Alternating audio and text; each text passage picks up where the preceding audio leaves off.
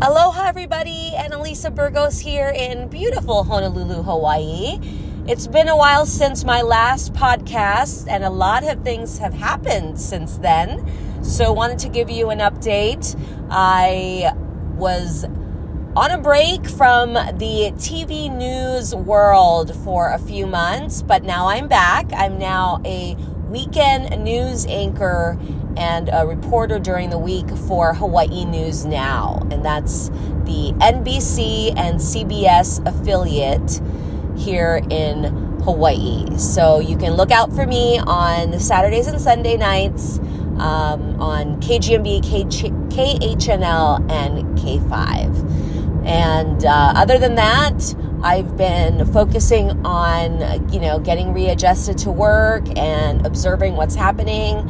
Uh, it's obviously a lot better for people in terms of dealing with the pandemic. There's uh, no more required indoor masks. There are uh, basically no restrictions anymore. Uh, people are taking it upon themselves to exercise precaution based on their comfort level. So, uh, schools, though, public schools are still required to have masks. Uh, so, that's one of the exceptions. Uh, the Department of Education here said that they would keep the mask mandate in place uh, for indoors and, and gatherings until uh, the end of the school year. But outdoors, it is optional. So um, that's pretty much the biggest update as far as the pandemic goes. There are cases rising, but uh, the deaths and hospitalization rates have not been uh, very high, so that's good news. It seems like the um, vaccine has been working to prevent uh, fatalities, so that's good news. Uh, what else? Tourists are back. that's the big news.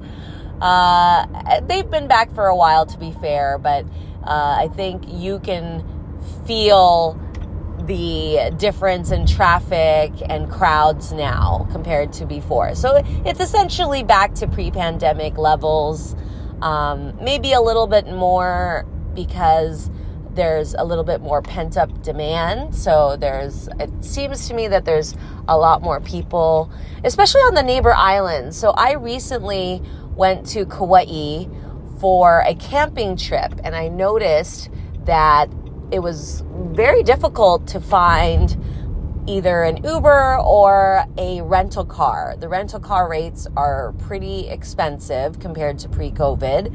Um, you know, I'm used to, to just give you an idea, I'm used to spending maybe 60 bucks a day on a rental car, maybe a little bit more uh, because I'm a, um, you know, a frequent renter.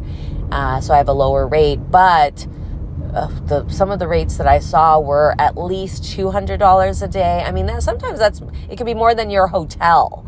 So I think that's um, showing the demand. Uh, I know a lot of people are using that um, car sharing app Turo. I haven't actually used it, uh, but apparently people say it's a uh, it's also expensive you know? And i mean good for the locals i guess who are renting their cars out or using it as a you know side income because you know people visiting from out of town are willing to pay to have you know a rental car in at least on the neighbor islands when the um, when the supply is kind of low.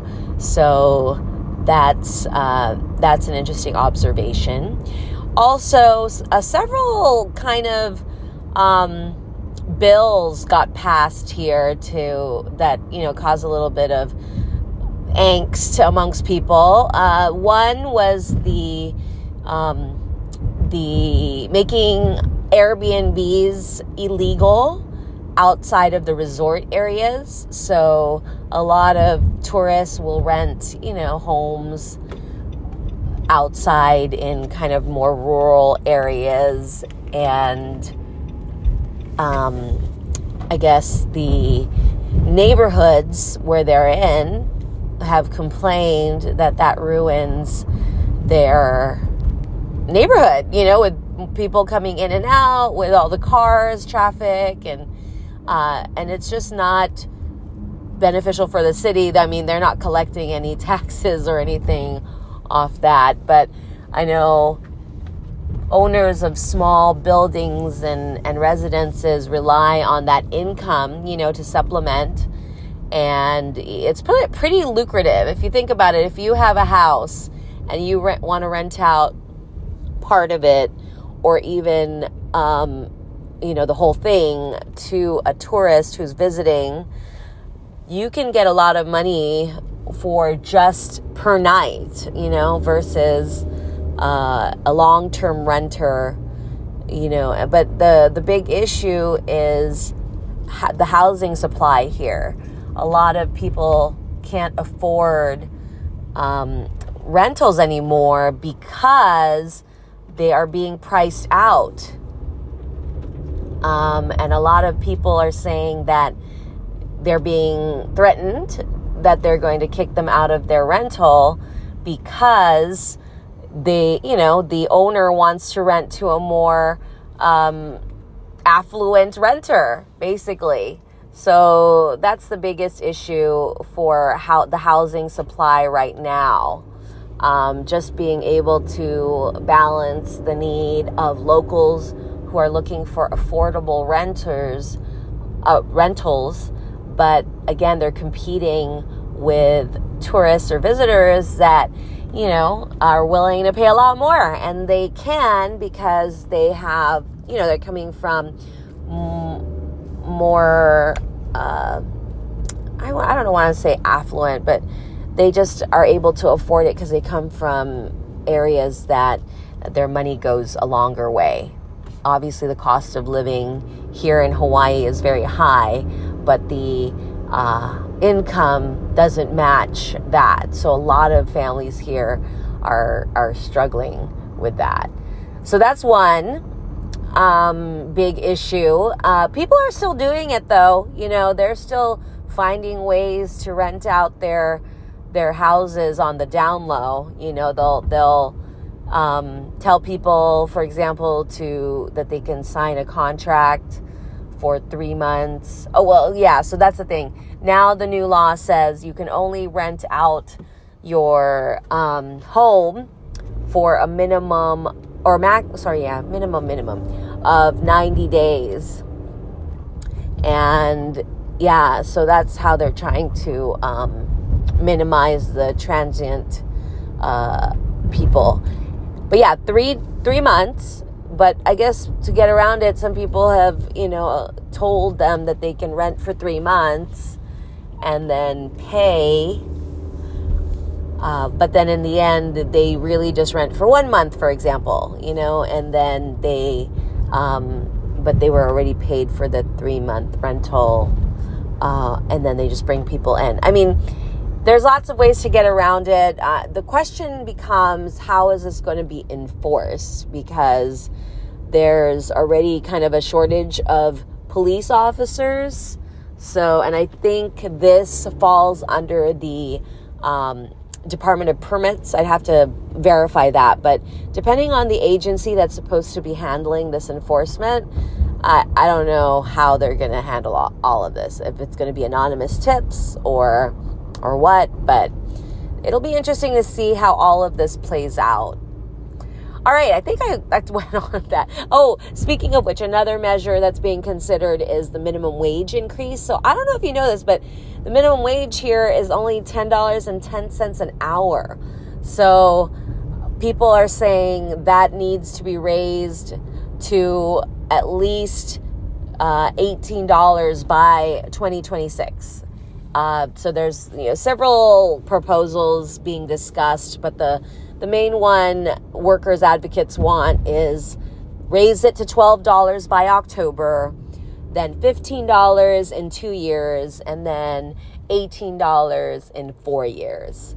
So, but obviously businesses are saying that that's too much, too fast, and they're barely trying to survive the pandemic.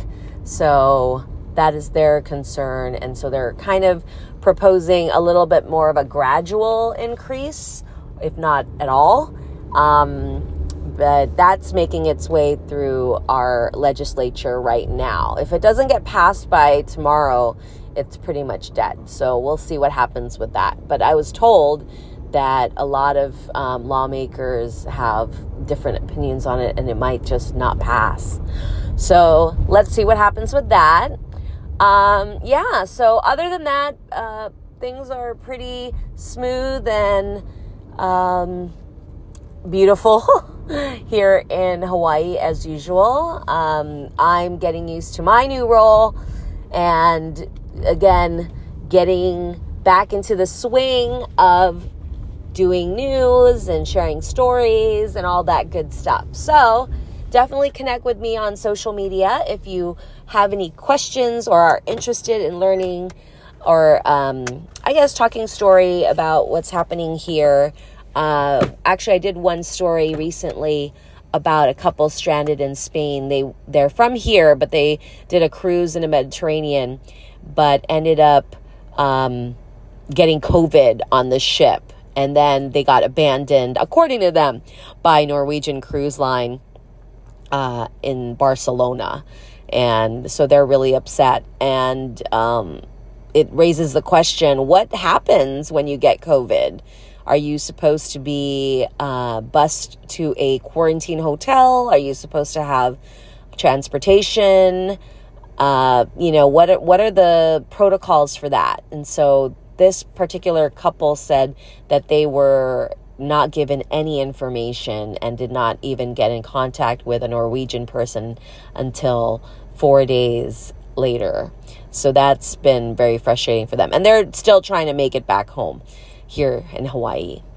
All right, those are just some of the stories I'm tracking. I will talk to you guys soon. Aloha, stay safe out there.